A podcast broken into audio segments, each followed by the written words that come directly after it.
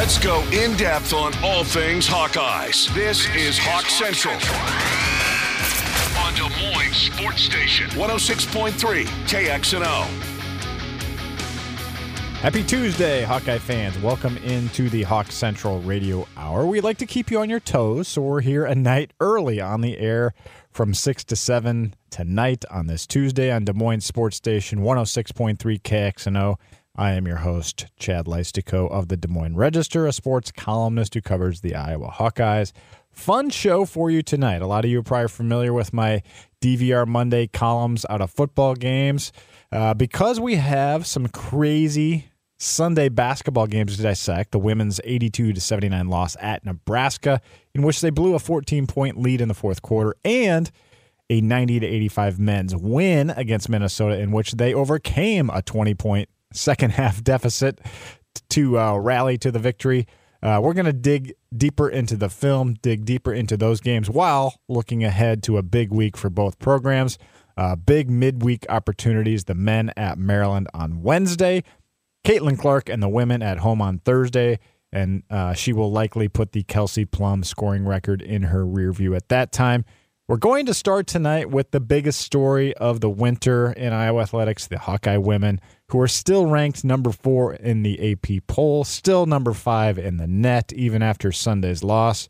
Want to dig into uh, everything Nebraska and beyond. Welcome, Dargan Southard. You were with me in Lincoln on Sunday. First of all, before we get to that, how did your Super Bowl props go? Oh man, I think probably the most painful one was uh, Brandon Aiyuk finishing one yard short of the Oh, yeah. uh, 50 combined uh, rushing and receiving yards to go with Pacheco. So that was a painful one, but um, some of the other ones hit. Uh, McCaffrey 30 rushing yards in each half hit. Um, so I don't know. Yeah, I think you just try to break even if you're uh, if you go all out, and I feel like I did that. So we'll call that a win. Yeah, you did better than I did. The, the painful one for me was Brock Purdy. I had over 12 and a half rushing yards. The kneel down at the end of regulation pushed him Oh, from no. 13 to 12. I had that in two different things, so that was a that was a dagger because he never he never rushed again. So uh, yeah. Anyway, we'll get to That's rough. that was the the latter half of Super Sunday, and we know Caitlin Clark and Molly Davis were happy about the Chiefs' victory against the 49ers. But uh, let's talk about what happened earlier that day in Lincoln. Uh, we both kind of rewatched the fourth quarter. We were both there, kind of were talking during that game, Dargan. Uh, you know, will she break the record? Will she not? What if she ties? How do we approach the coverage then? None of that ended up coming to fruition. Instead, we saw the Hawkeyes lose a 71 to 57 lead uh, that started with Hannah Stuelke getting a bucket right at the beginning of the fourth quarter. It seemed like everything was going to go fine, Dargan. Uh, what did you see when you kind of reviewed what happened in that fourth quarter? Yeah, I mean, and and as is the case with any 14 point fourth quarter lead that gets blown, it takes a a conglomeration of bad things happening. So I, I think you know there's probably blame. Everybody you know that was on the floor uh, can shoulder some blame for this. So I don't think it needs to be pinned on one person necessarily. But um, you know, I think I think the biggest thing for me was um, Iowa had chances to, you know, whether it was early in the quarter to push it from, you know, 14 out to 17 or 18. Um, they had a couple of chances in the middle to get things from, you know, 7 to 10. And then really uh, the two possessions where it was 77-75 and they had Right. back-to-back possessions to extend it to four.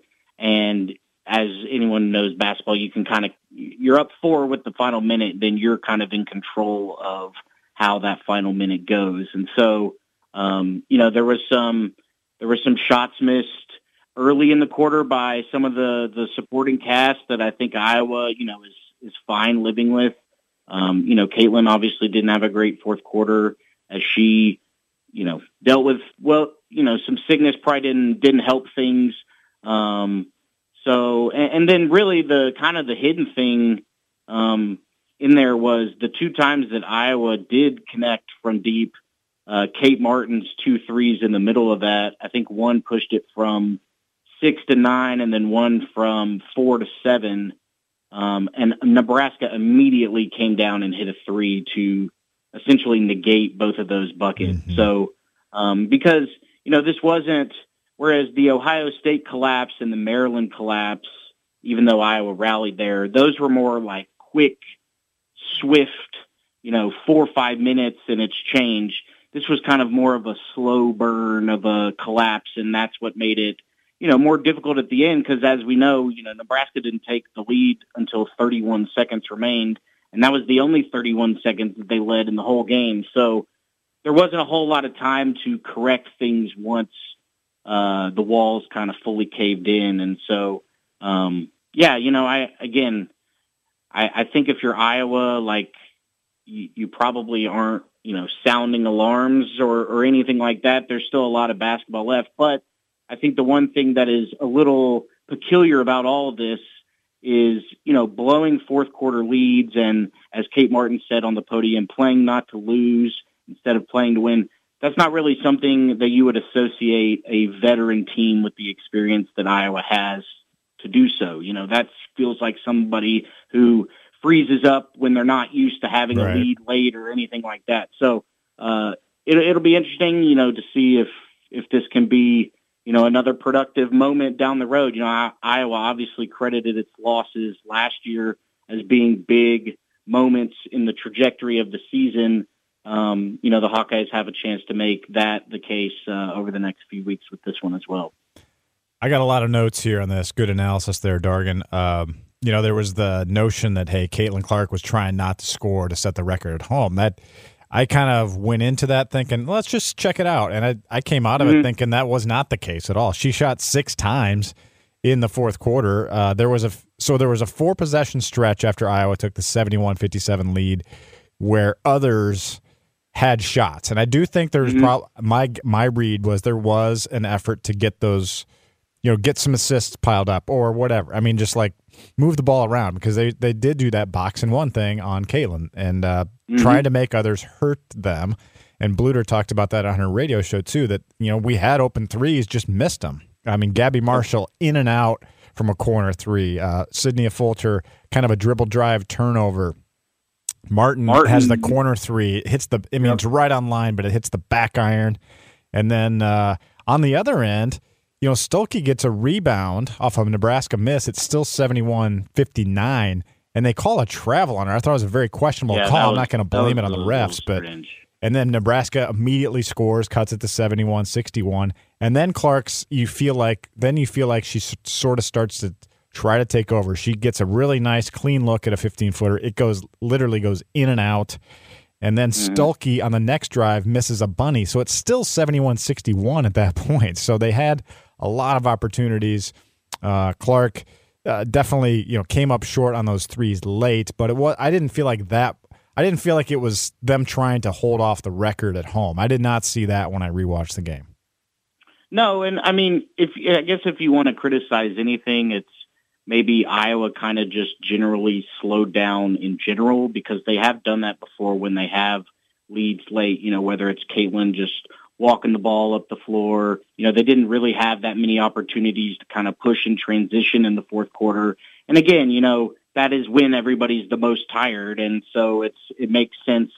You know, there are some, some elements to doing that that um, make sense, but it's just, you know, slowing it down and kind of working through the half court. That's, that's not, that's kind of against what Iowa naturally does. And so, um, you know, I think it's another, another moment for everybody to kind of just reset and um, you know I, I do believe that the scoring record really hasn't been like a huge distraction um, maybe up until you know right at the end when she's about to break it so um, but I'm I'm sure everybody will be happy to to have it happen on right. Thursday and clear that hurdle and then get back to you know the most important stretch of the season which is is right around the corner. Yeah, the so the only things I might criticize in terms of how they've you know uh, coached or played would be the last minute in particular, but because uh, they're still up uh, two, it's 77-75 in the last minute, I mean, Iowa actually got a few stops. They got some steals toward the end. Yeah. Again, it wasn't like Nebraska just couldn't miss. It was Iowa was getting some stops. Iowa scores just three times on its final 21 possessions. It's just very uncharacteristic. But uh, you know, Kate Martin kind of gave you know put up a quick three with under a minute to go. Even the announcer even said something about, "Wow, that was early in the shot clock to put that up." And I was I didn't understand that either. I mean, it felt like they I don't know if they were trying to get like a two for one situation Maybe that was the thought process. Uh, we didn't really ask about that, but the, certainly the one that I think Lisa Bluder also regrets is even after Jaz Shelley puts them up 78 77 with 30.2 seconds left. That was a tough shot, by the way. Give Nebraska a ton mm-hmm. of credit for making three tough threes in that fourth quarter. Uh, you know, Iowa gets the ball 30 seconds, moves, you know, gets to move it up to half court or whatever. And you think, you know, well, they got the best player in the country, hold for one. Now they now Caitlin said they just wanted to get uh, points, didn't necessarily, and Bluder said we weren't trying to hold for one. You can debate that if you want, but I just it, it did seem like that the decision that Caitlin made to shoot the thirty footer was curious with twenty three seconds left. It was a very deep three, Dargan, was it not? And mm-hmm. um, it was short. And uh, Bluder, yeah, I believe that was one of the ones that grazed the front of the rim. Yeah, it was, was, the one when they were down one. Yeah, and so and then Nebraska gets the rebound. Certainly, Iowa, you know, hoped to get that put back, the offensive rebound. Maybe that was part of the thinking to you know have time to foul, come back and get another three. I get all that, but I just and Bluder just said on a radio show last night. You know, maybe we should have you know driven the ball, something to that effect. She also said Caitlin was really tired, and uh, we could hear that in the post game. I mean, she was like, it felt like uh, mm-hmm. uh, very sick. I mean, she didn't use that as an excuse, but you could tell she wasn't feeling well. And uh, so, anyway, those that part of it, I feel like, yeah, learn from next time you're down one. I think if you drive to the hoop there, a lot of good things can happen. You either get the foul call. Iowa hadn't shot a free throw all quarter. I think Caitlin probably gets that call if there's contact in that situation or mm-hmm. you know, or she drives for two, or she drives and dumps it off to Stuelke for a lay-in. I mean, that all those things were on the table instead of the quick trigger three there. Yeah, and you know, I guess the one thing that you know, if if you can kind of get into Caitlin's mind in that moment, and, and Bluder kind of said this, you know, immediately afterward, is obviously that's a shot she practices a lot and takes and makes, you know, a fair amount, you know, and, and in, in Caitlin's mind when she fires that deep shot. I'm yeah. sure she she thinks it's going in, but you know, with 20 something seconds to work with, you know, could you have gotten something even better than that? And so um, I think the case of that is probably yes. Um, but again, you know, the if if you want to go through these errors, you know, February 12th is a good time to do it yeah. because you know it's it's not right before March, but it's close enough to March to where you know you know, as as Caitlin pretty much said point blank after the game, we got to stop blowing these leads. And yeah. so, you know, this is now the third time that this has happened um, in kind of a tight window here. And so, you know, there's there's some more challenges in this final stretch here. At Indiana It's not going to be easy. Ohio State, who's up to number two, um, coming to Carver Hawkeye Arena to end the regular season. So, still some chances for Iowa to, you know, add add some big momentum uh, getters here down the stretch before the postseason starts. You're listening to Hawk Central from the Des Moines Register and KXNO. I'm Chad Leistikow talking Iowa women's basketball with Hawk Central teammate Dargan Southard. Uh, let's move forward a little bit in the conversation while still kind of examining this fourth quarter deal.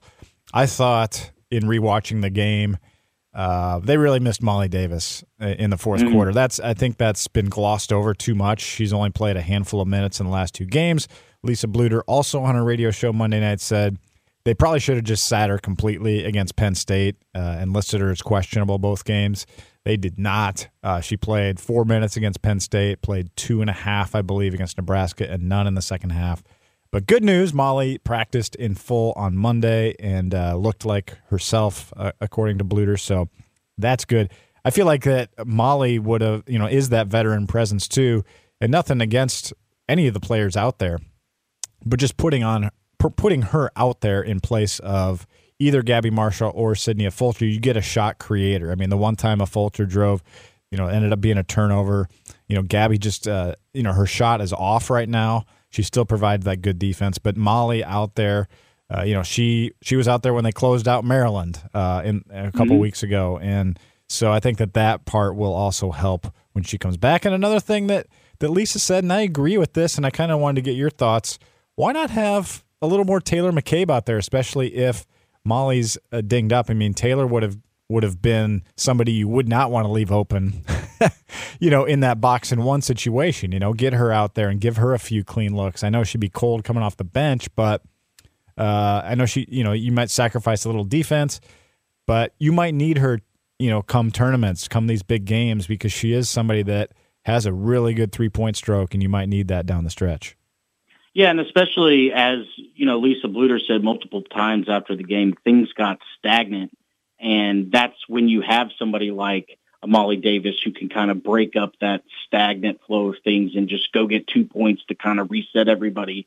Um, and I think that's, you know, in her absence has, has emphasized even more how much she's grown into a very pivotal piece for this team because, you know, Molly Davis sits for a couple of games. You know, obviously you want her out there. You want your team at full strength, but you probably think that I was going to be able to overcome that and not have it be something that, you know, looks big at the end of the game.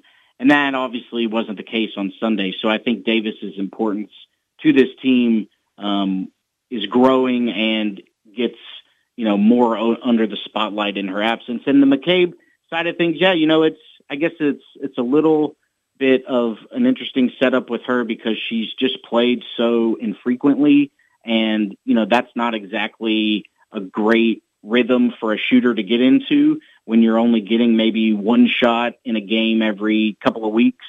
But um, yeah, I mean, I think you know we've seen Gabby Marshall obviously turn things around late in the year, and mm-hmm. obviously Iowa seems to be banking on that happening again.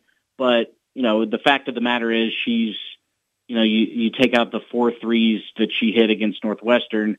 Not that she doesn't get credit for those, but just to emphasize, I think she's two for 20 something from deep, you know, other, other than that game. So, um, it'll be interesting if, if any of those, you know, little rotational adjustments get made, uh, you know, as Iowa tries to fine tune everything here in the, in the final stretch of the regular season. Yeah, and Gabby brings so much on defense. Just watch her on defense yeah. if you never have. I mean, she she is so good on defense and and that helps a ton. I was, you know, right at the top of the Big 10 in field goal percentage defense for good reason because they do have a, a better defense than they have had in the past. Um, let's look ahead now to Thursday's game, 7 o'clock on Peacock Dargan. Obviously, everyone's going to be watching for Caitlin Clark to set that record. Uh, needs eight points to pass Kelsey Plum. We know it'll be kind of a big relief for all of us, I think, when yeah. this record gets set. Um, and it will get set uh, on Thursday, probably in the first quarter. I kind of think I wouldn't be surprised if Lisa spends a timeout shortly thereafter where they can just sort of you know acknowledge that. Maybe it comes at the end of the first quarter.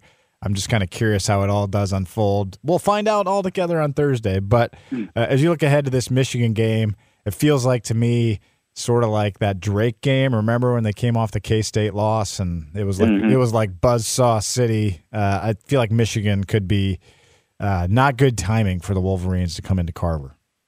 Yeah, I mean, obviously Iowa tends to put its best product on the floor at home, and there's no real reason to think that won't be the case against a team that's, you know, shown some flashes this year, but Michigan's not quite as potent as they've been, you know, in, in the, in the past few years. But, um, yeah, I mean, going back to last week, uh, I think Lisa Bluder said they have been advised to not stop the game by the officials, but that they have some things planned. So, uh, take that as for whatever direction you want to. But yeah, I mean, it's going to be a cool night. I mean, it's going to be, you know, something that we've been, you know, seen coming for a long time. And um, again, you know, I don't really like. I believe everybody when they say that it hasn't been a distraction because I don't really think it has been much of, you know, really kind of a side story up until the last maybe week or so when she's gotten, you know, right here up against it. And you know, there was a little bit of is she going to break it Sunday or Thursday, you know, coming into that game, but you know, once once it's once that record's cleared, you know, everybody can kind of dial back in for the season. And I'm sure Caitlin, uh, you know, obviously that's her primary focus right now. But uh, yeah, I mean, whatever number she finishes on uh, will probably stand for a good while, and so um, that that'll be interesting to see what the final number of of her chase or uh, record-setting run here uh, ends up being. Yeah, she's at three thirty-five twenty right now. Um, so yeah, we'll we'll we'll see where she ends up after Thursday. I'm going to say probably closer to thirty-five sixty. I think it'll probably be closer to a 40, 40 point night for her. Uh, let's look at the Hawkeyes. Um, you know, Big Ten standings here, and you know they do move down into that tie, that second place spot now with two losses. Ohio State has one. Iowa 22 and 3 overall, 11 and 2 in Big 10 play. Finishing stretch, Dargan, in these last five regular season games. Home against Michigan, at Indiana after a week off, uh, versus Illinois next Sunday, at Minnesota, then home against Ohio State on senior day. Currently projected by Charlie Creme as a number two NCAA tournament seed. So a lot to play for here down the stretch. And I think you know, if you go 5 and 0 here, which is asking a lot, it's not going to be easy, but then I think you're probably firmly back on that one line. You could maybe even go 4 and 1 here and then win the Big 10 tournament and probably get a 1 seed as well. We'll get into more of that as we go, but you know, this this was not a horrible loss Sunday at Nebraska. I mean, their net didn't drop. This is a, a Nebraska team that's fourth in the Big Ten right now. It was on the road. Weird circumstances as we just outlined. So I don't think it was as damaging a loss as people, you know, initially were starting to melt down and believe. Right. And if you look at last year, you know, I was thinking about their run through the Big Ten schedule last year. And this loss, you know, at least on paper, feels kind of similar to the Illinois loss that they had at Illinois that started Big Ten play. So, um, I, yeah, I mean, for as bad as it is how the loss unfolded, I think, you know, again, Nebraska is probably going to make the tournament. You know, they're a team that's closer to the bubble, a little more desperate than Iowa. And, you know, you see teams up at the top around college basketball drop games like this all the time. So as long as it doesn't snowball into, you know, a losing streak of any sort, then I think Iowa should be able to to have its best foot forward for the stretch. And um, I mean, I guess the one thing it did damage, if you want to call it that, is uh, the one seed in the Big Ten tournament, whether that's yeah, be winning the now. title yeah, winning the title outright or uh, finishing in a tie. Uh, that's going to be tough. Iowa probably needs to win out and get a little bit of help. Somebody beating Ohio State along the way, just with the way the tiebreakers work. But again, you know, the two big games are are monumental for Iowa, kind of adding that last little bit of substance to the resume. And they've done a good job in this stretch of the season um, under Caitlin Clark. Even the year that they lost to Creighton, I mean, the, the finishing stretch was very strong yeah. um, going into the postseason. So they've kind of mastered this last couple of week push, and uh, will be interesting to see if they can have a similar similar showing uh, this season. Thank you, Dargan, uh, who is also our Iowa baseball beat writer. So he will be yeah. at Iowa. He's got Iowa baseball, baseball media time. day on Tuesday.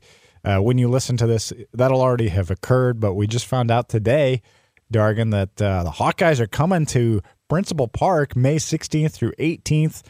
Uh, give me 30 seconds here because we got to run. But this, I mean, when they come to Des Moines against Florida International uh, for that series, like they could be playing potentially if things go as planned for like to be hosting a regional.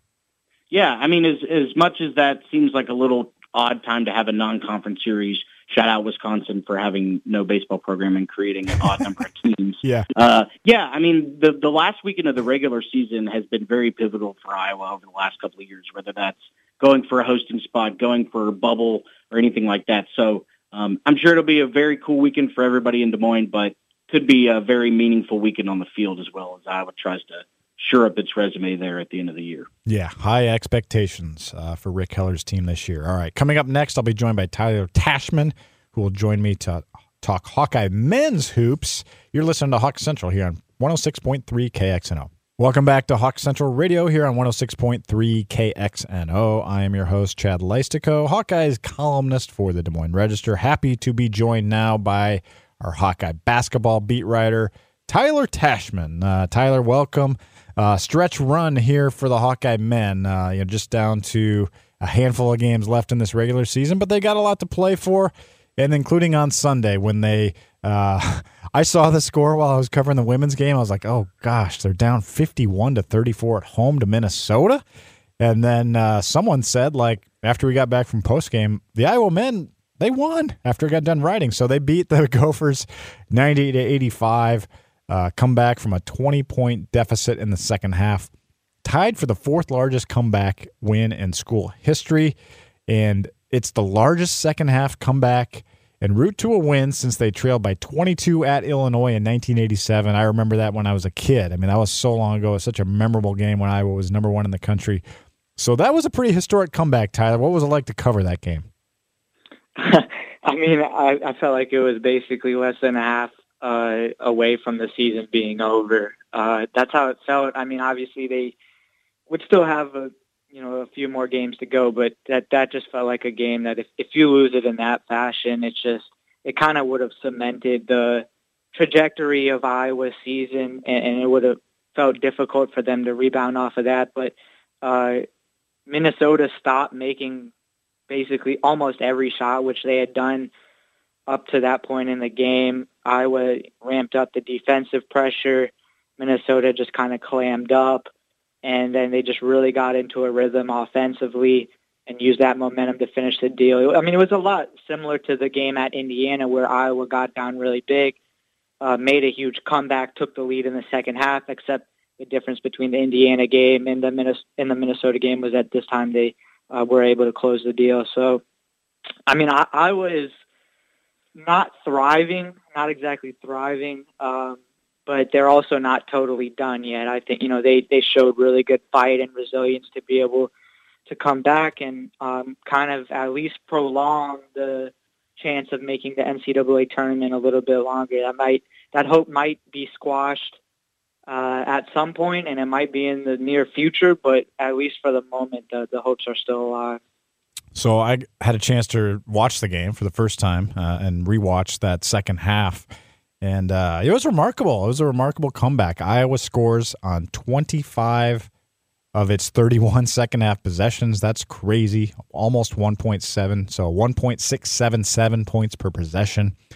That is wild uh, for a whole second half. What did you see kind of uh, strategically there happen in the second half? Obviously, Dawson Garcia going out for Minnesota. You cannot, uh, you know, overblow that. So that was a big factor. He was their best player. Uh, goes out with a lower leg injury. But uh, what did you see happen, like uh, schematically, that kind of brought the Hawkeyes back, Tyler? Yeah, they did. They did kind of ramp up the defensive pressure, so just forcing Minnesota to be a little bit more chaotic in uh, what they were doing offensively. And obviously, it helps that I mean Minnesota was just missing a lot more shots in the second half. But um, also Patrick McCaffrey. I mean, I don't think it can be overlooked the impact that he had off of the bench, 21 points. Um, this was his best game in a while, and I mean he's had a he's had a tough run of it this season. He's a guy that was supposed to be uh, one of the main options coming into the season as a veteran guy. Uh, that that hasn't really come to fruition. He, he missed a game with an illness. The first game he came back, he dealt with an ankle injury. Now he's coming off the bench um, after uh, beginning the season in the starting lineup. But if this is the Patrick McCaffrey that mm-hmm. Iowa can get off the bench, and it, it might not even be this version, but closer to this version than you know some other games where he you know really wasn't producing at all. Um, that's a huge lift off the bench to be able to have a guy that uh, has been around a while, has length and size. Um, so I think that was huge too, and it also just it kind of exemplified this Iowa team. We've seen what at their best, they are very good. At their worst, they are also very, very bad. And they have been they've switched that that's kind of switched on and off at a moment's notice, and they go from being really good to really bad and really bad to really good very quickly. So this last kind of stretch is a question of can Iowa close the gap between, you know, when they play really poorly? Can they limit that as much as possible? Become the team that uh, they have shown flashes of being, but not really on a consistent basis. If they can put that together, I feel very confident about where they can end up this season. If not, I don't feel very good at all about their chances of making the NCAA tournament because when they're bad, they are very bad. Yeah, a couple things that stood out to me on the rewatch. Uh, Patrick McCaffrey has always been a really good transition player, and he got some good transition looks. He's like so good at finishing in transition. That was a big part of him uh, having 21 points and uh, a plus 26 rating, uh, team best. Maybe his best game of the season. Would you say that is accurate, Tyler, for Patrick? I feel like he had one earlier in the season. That was when he was against not as good competition that he played well, but I, this was definitely one of the best. I think that's pretty clear. Yeah, and so he kind of takes over for Ben Krikke. Honestly, Ben Krikke does not play the last 857. Seemed like uh, Iowa's defense, like you said, you know, got better with Ben off the floor. Nothing, you know, he, he does bring offense, but defense not his strength. And then you end up with McCaffery with 21, Payton Sandfort, 21 points, eight rebounds. Um, for Owen Freeman, 17 points, four re- 14 rebounds. Tony Perkins, his usual kind of 18 points, six rebounds, four assists. That's kind of like his standard line of late. So when you got four guys scoring like that, and you, that doesn't even count Krikke, um, that's pretty potent. So uh, I liked how Fran just winnowed it down. He only played six guys in the second half.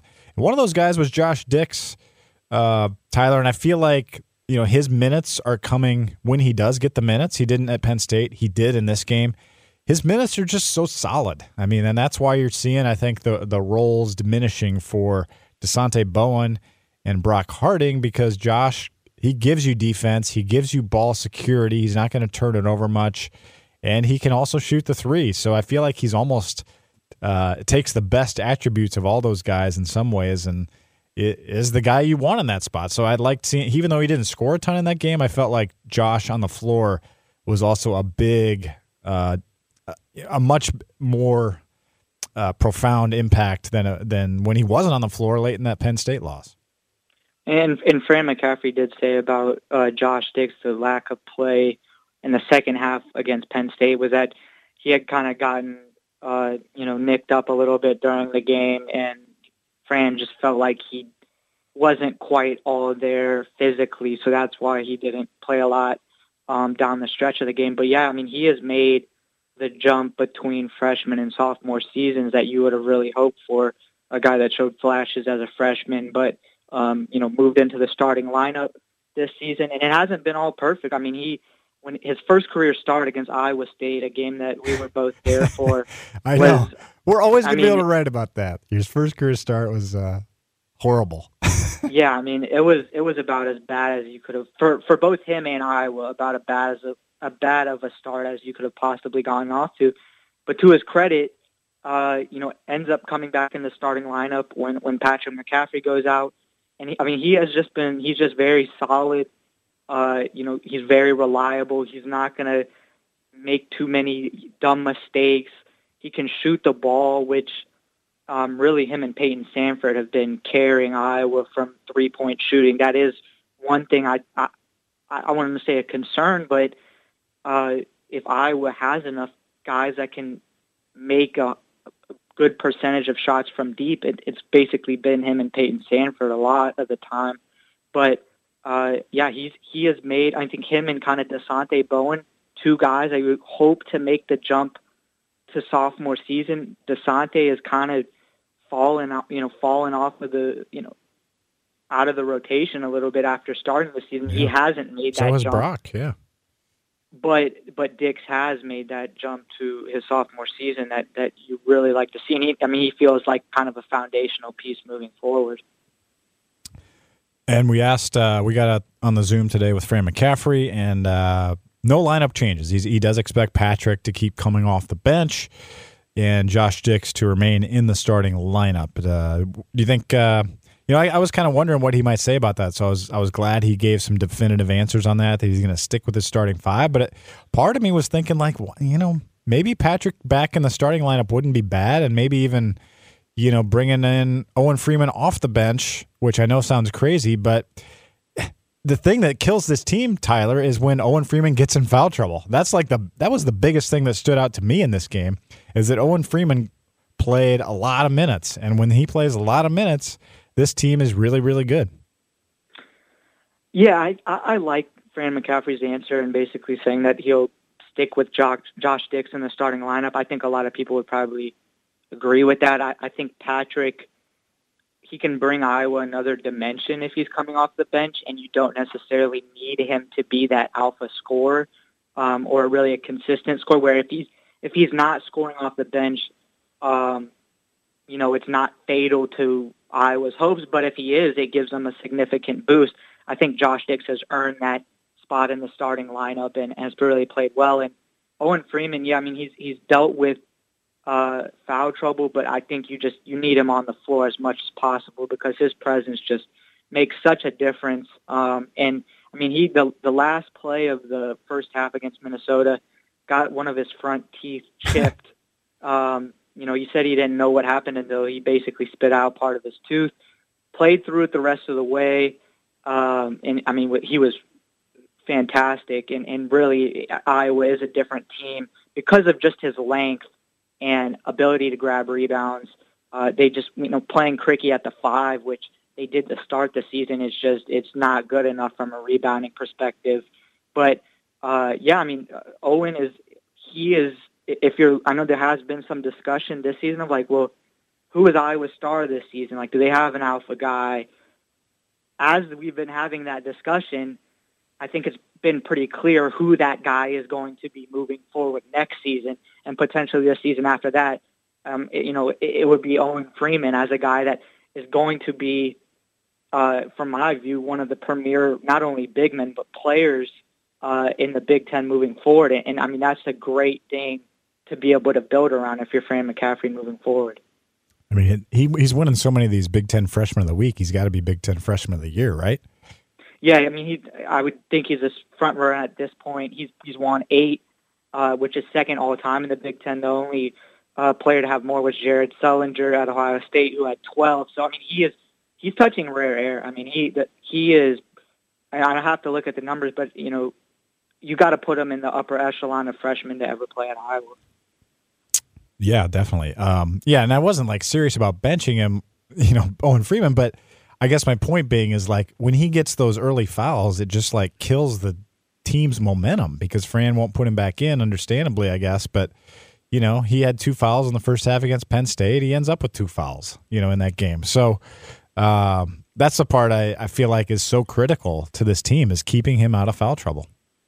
And and part of that too is, I think is it's just not if if he's in bad defensive position, just let the guy score without fouling. Like a, a two points is so much less uh, of a detriment to Iowa than if he picks up a dumb foul and gives up an and one. Like you know, I think that's part of it is just being more cerebral with if you're in bad position, don't bail the guy out with a foul because uh, you know sometimes the the the best thing for him in Iowa is just his availability. So right. Uh, just being smarter about that. And I know they, they've watched film with him. They've tried to show him what he's doing. So it's not like, you know, this coaching staff is just turning a blind eye to it. It's something they're very much working on. But yeah, you you really for Iowa to reach its potential this season, they need him on the floor.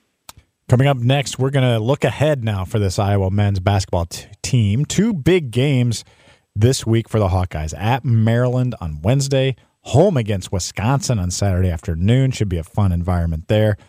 Tyler Tachman and I will talk about that next here on Hawk Central 106.3 KXNO. Welcome back to Hawk Central Radio here on 106.3 KXNO. Chad Leistikow here of the Des Moines Register, rejoined by Tyler Tachman, also of the Register. We cover the Hawkeyes.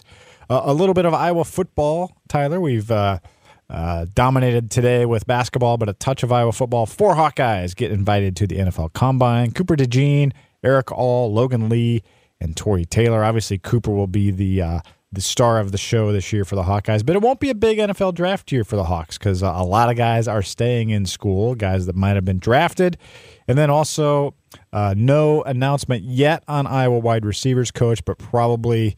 Uh, I would guess it would probably come later this week with Jon Budmayr being that guy uh, as wide receivers coach. So something to look forward to uh, news wise then, and we'll we'll hit you up at that point.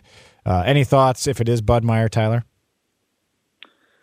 Well, um, you have some, I guess, just it's retained, right? It's a hire from within, so you do have the fam- familiarity piece there.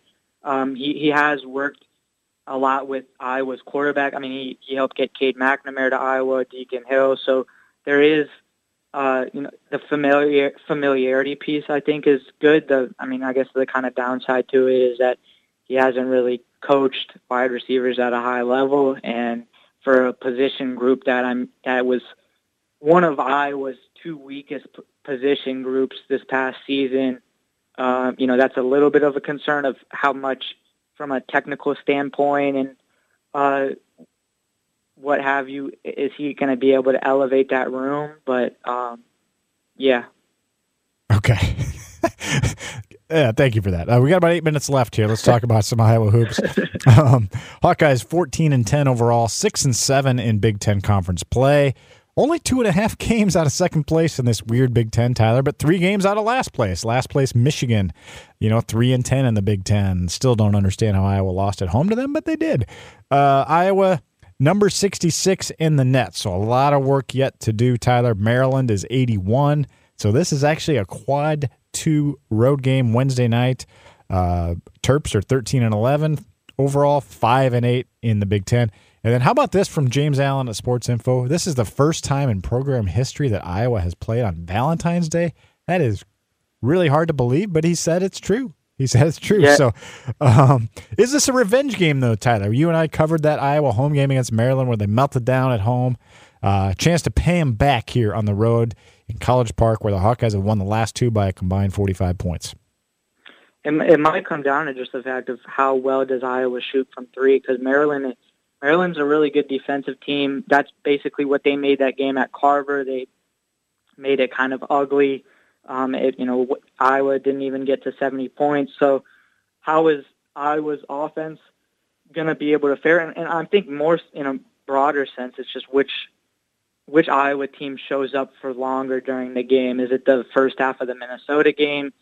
Is it the uh, you know the back half of the, that that second half where they Iowa just was really Im- imposing itself? And the problem kind of right now is that if if I was having this issue of well, which which team are they? And if it if it's November or December, or I guess you could even say early January, you you feel better because you have time to grow. You have time to kind of reach that full potential. The fact that we're kind of still having this conversation uh, in mid-February, that's that's the kind of troubling part of it. Now they have time to put it together and, and get closer to peaking at the right time, but they are cutting it awfully close. So Yeah. I mean, at this at this point, it's just kind of hard to know what you're going to get uh, on a game-to-game basis, and even within the you know each segment of four minutes in a game. Yeah, I do feel like if you look at the the six man rotation Fran used in the second half, uh, four of those guys are are veteran guys. Ben Krikke, fifth year senior. Patrick McCaffery, fifth year senior. You got Tony Perkins, you know, has been through the wars at Iowa and is as a senior. And then Payton Sandfort's played a lot of really high level basketball for the Hawkeyes as a junior. So I feel like the urgency is going to set in for all those guys. So I would not be surprised if Iowa puts its best best basketball together down the stretch. But Tyler, this is a just such a monster week uh, with both games. I feel like we've talked so much about how this season ends after this week. It's at Michigan State, at Illinois, home against Penn State, at Northwestern, home against Illinois. So that's a tough finishing five. Wisconsin looked like it was going to be a really tough one at home. They've slid a little bit of late.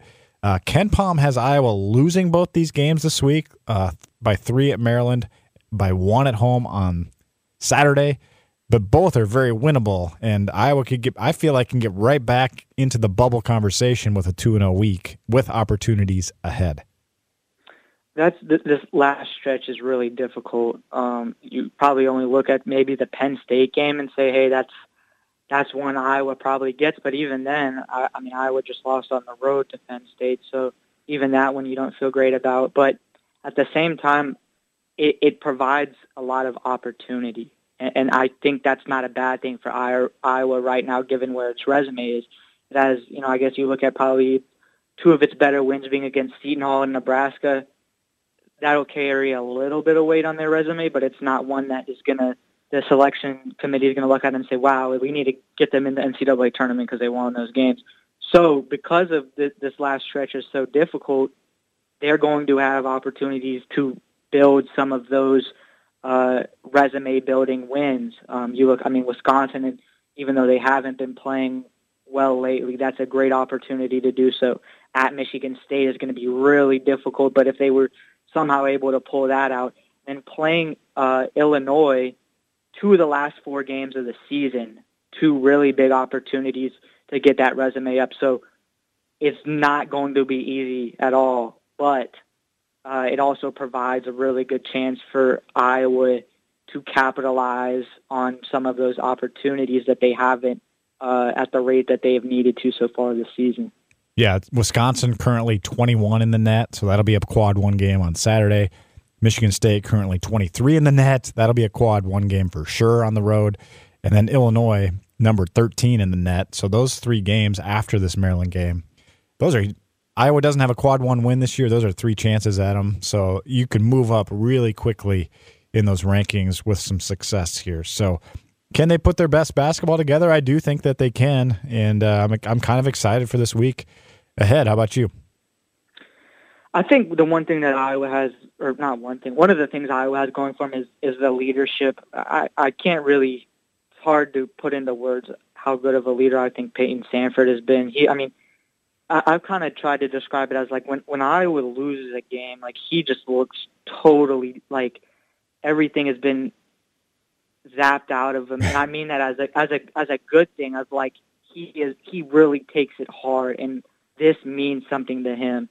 And when Iowa wins, he just looks like he's like a kid in a candy shop, just like smiling wide, just having the yeah. best time of his life. So his leadership and, and like you can just tell how much how invested he is, how much he wants to win.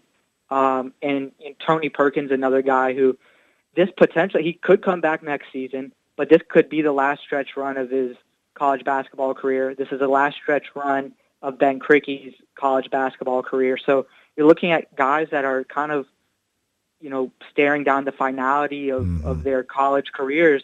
And um, I think the leadership and, and their want to and their togetherness, because they've been through a lot this season. They, they've been through personal hardship.